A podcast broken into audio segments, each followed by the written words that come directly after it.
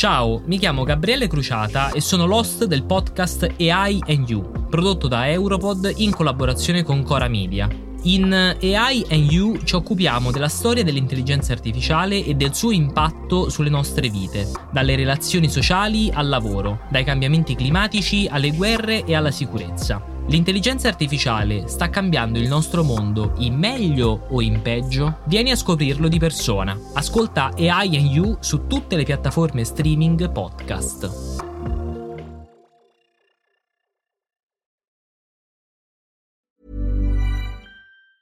When you're ready to pop the question, the last thing you want to do is second guess the ring. At Bluenile.com, you can design a one of a kind ring with the ease and convenience of shopping online. Choose your diamond and setting. When you find the one, you'll get it delivered right to your door. Go to Bluenile.com and use promo code LISTEN to get $50 off your purchase of $500 or more. That's code LISTEN at Bluenile.com for $50 off your purchase.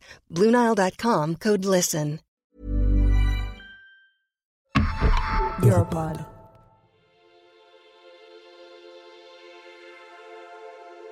Les Allemands et moi, on n'aime pas trop l'expression que nous sommes de droite. Sia io che i tedeschi non amiamo l'espressione che ci qualifica come gente di destra. È un modo tutto francese di semplificare le cose. Noi siamo democristiani.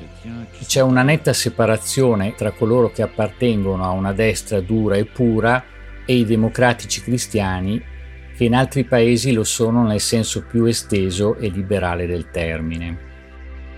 Intervista esclusiva con Jean-Claude Juncker, presidente della Commissione europea dal 2014 al 2019. Un'intervista di Cantana Ries per Europod. J'ai connu Angela Merkel euh, mi sono confrontato per la prima volta con Angela Merkel quando l'ho incontrata nel suo ruolo di giovane ministro della gioventù in Germania. E così, dato che era nuova nel cenacolo europeo, le ho dato molti consigli, ma ben inteso sempre richiesti, mai imposti. Les débuts, euh, gli esordi non sono stati difficili, ma sono stati sicuramente caratterizzati dalla sua volontà di non schierarsi subito mettendosi in prima linea nel dibattito politico. Pas se mettre immédiatement dès la première minute du débat en première.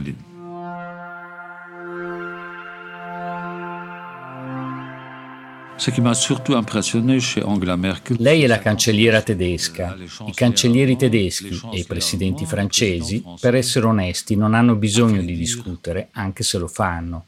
A loro basta dire io cancelliere della Germania o io presidente della Repubblica francese. Produce un certo effetto. Se io primo ministro del Lussemburgo dicessi io primo ministro del Lussemburgo, non rovescerei il tavolo. No, non ha mai giocato questa carta. E poi lei ha una grande capacità di ascolto, ascolta tutti, non solo durante le riunioni, ma anche prima, nella fase di preparazione. Quindi, dando la stessa importanza a ciascuno degli interlocutori, è stata esemplare.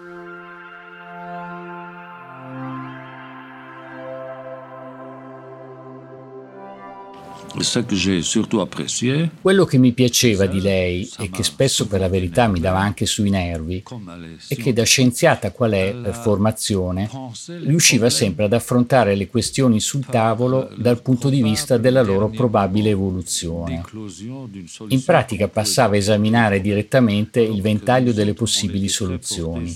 Mentre il nostro orizzonte era ancorato al breve e medio termine, lei argomentava partendo già dalla fase finale.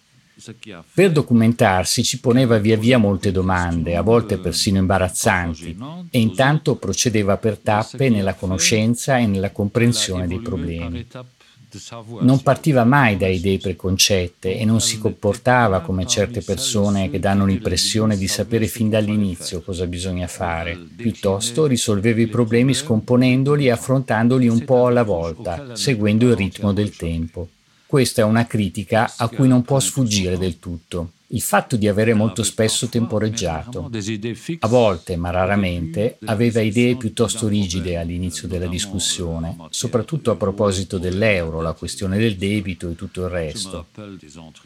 Ricordo i nostri incontri a casa sua o nel momento in cui è iniziata la crisi greca, nel 2009 2010, insisteva molto sul fatto che il Fondo Monetario Internazionale dovesse essere coinvolto nelle soluzioni dell'Europa, mentre io, Trichet e altri pensavamo l'Europa ha un problema, deve risolverlo senza il contributo del Fondo Monetario Internazionale, argomentando che se gli Stati Uniti avessero un problema di bilancio in California non si rivolgerebbero al Fondo Monetario Internazionale che è lì vicino alla Casa Bianca, a Washington ma cercherebbero di rispondere a una grave crisi californiana con risorse nazionali.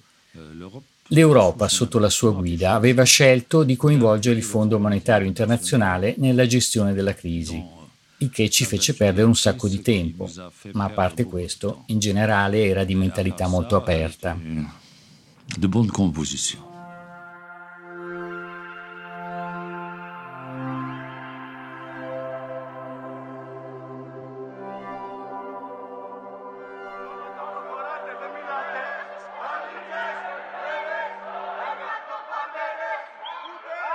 Non le piaceva molto il fatto che il presidente della commissione, così come non piaceva Schäuble, sì, insomma, non le andava che mi occupassi del caso greco perché come Schäuble mi ha sempre detto, anche se siamo buoni amici, non nel senso politico, ma nel senso personale del termine, lascia che la Commissione si occupi degli affari propri. La soluzione della crisi greca è affare dei governi dell'Eurozona. Io rispondevo no, no, no. C'è un articolo del trattato che dice che la Commissione è responsabile dell'interesse generale dell'Unione Europea ed è nell'interesse generale dell'Unione Europea mantenere la Grecia nella zona euro. Ho partecipato con lei a molte riunioni ristrette, a dibattiti feroci e per nulla amichevoli nei confronti dei greci e in particolare con il primo ministro Tsipras, e lì Angela aveva una franchezza che le faceva onore. Ma in queste riunioni ristrette lei non ha mai detto di pensare che la Grecia dovesse lasciare l'Eurozona, mai. Dans ces petites réunions en cercle fermé, qu'elle était d'avis que la Grèce devrait quitter la zone euro. Jamais.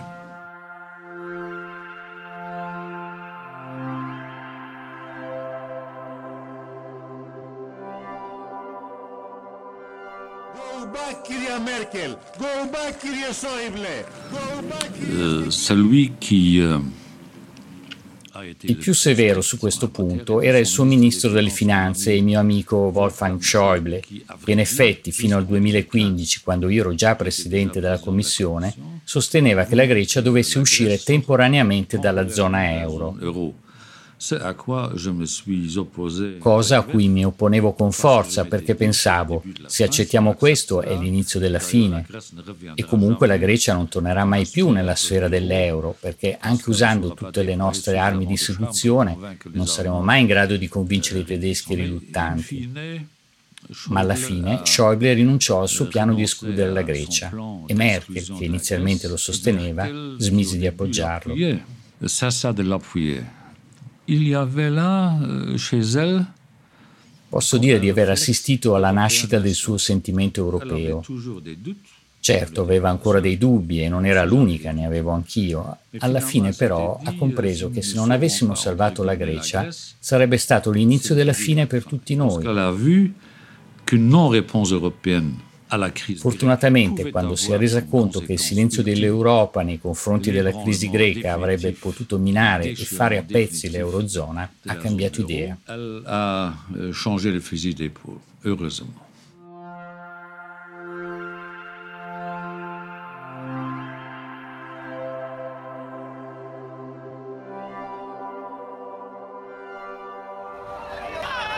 J'ai beaucoup de souvenirs lorsqu'on fait référence.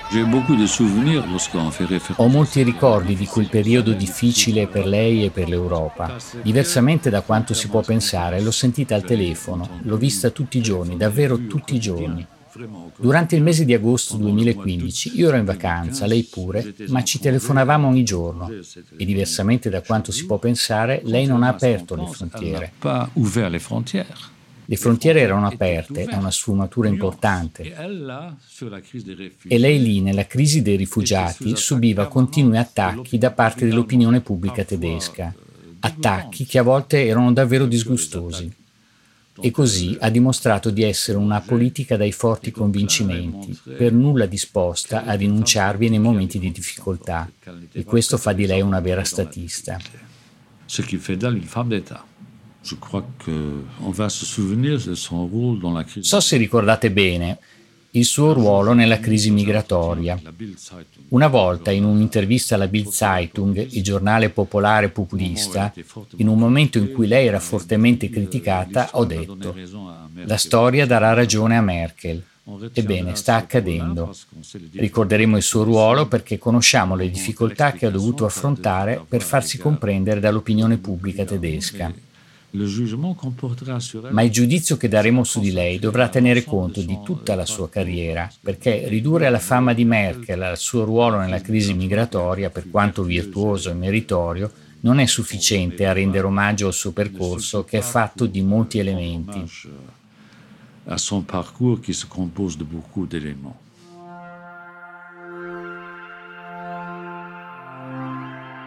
Paying what they should be paying. They're paying close to 1%. This means that the UK has voted to leave the European Union. Euh. Non è mai diventata una leader del mondo libero. Questa espressione veniva usata soprattutto durante la guerra fredda, ma al giorno d'oggi non ha più senso. Per quanto riguarda Trump, ha difeso l'Europa con le unghie e con i denti ed è stata astutamente schietta quando si è rivolta a Trump nei nostri incontri, proprio come lo è stata sulla Brexit. Quest'idea l'ha a lungo perseguitata. Ha sempre sostenuto che quando uno Stato membro decide di lasciare l'Unione Europea, e questo vale anche per gli Stati più piccoli, siamo davanti a una tragedia. E così lì, con Cameron, con Theresa May, con Boris Johnson dopo, non si è mai arresa sui punti fondamentali, diciamo, proprio come me. È una cosa che ho apprezzato molto, perché come Presidente della Commissione ho cercato di fare lo stesso tenendo conto di tutti i fattori che dettano l'agenda alle politiche nazionali dei diversi Stati membri.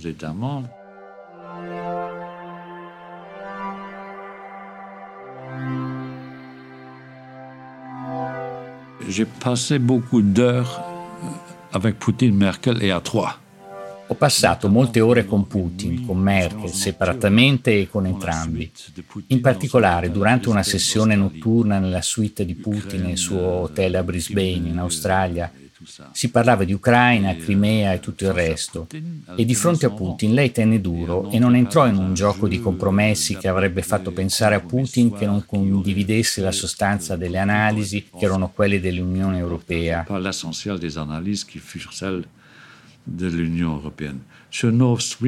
Su Nord Stream ha visto chiaramente che non si trattava di un problema solo tedesco, ma che la questione aveva implicazioni europee.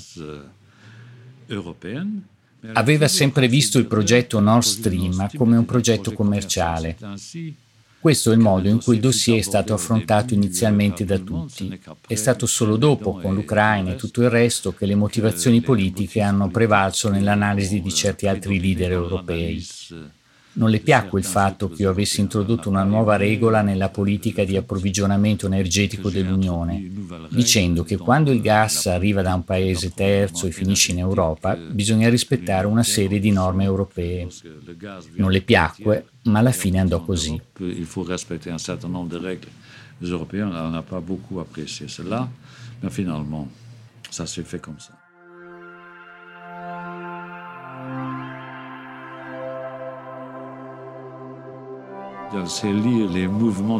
Sa leggere i movimenti della storia nei minimi dettagli, se è necessario, e ha visto che nella circostanza della pandemia il tempo dell'Europa era arrivato.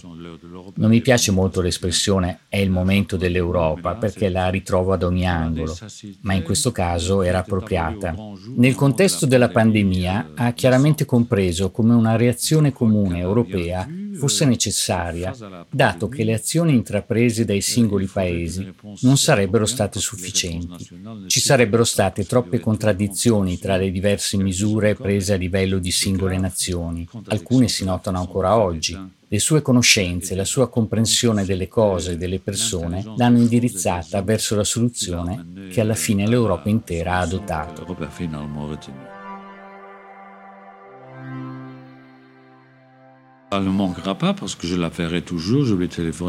Non mi mancherà perché la chiamerò sempre, le telefonerò sempre.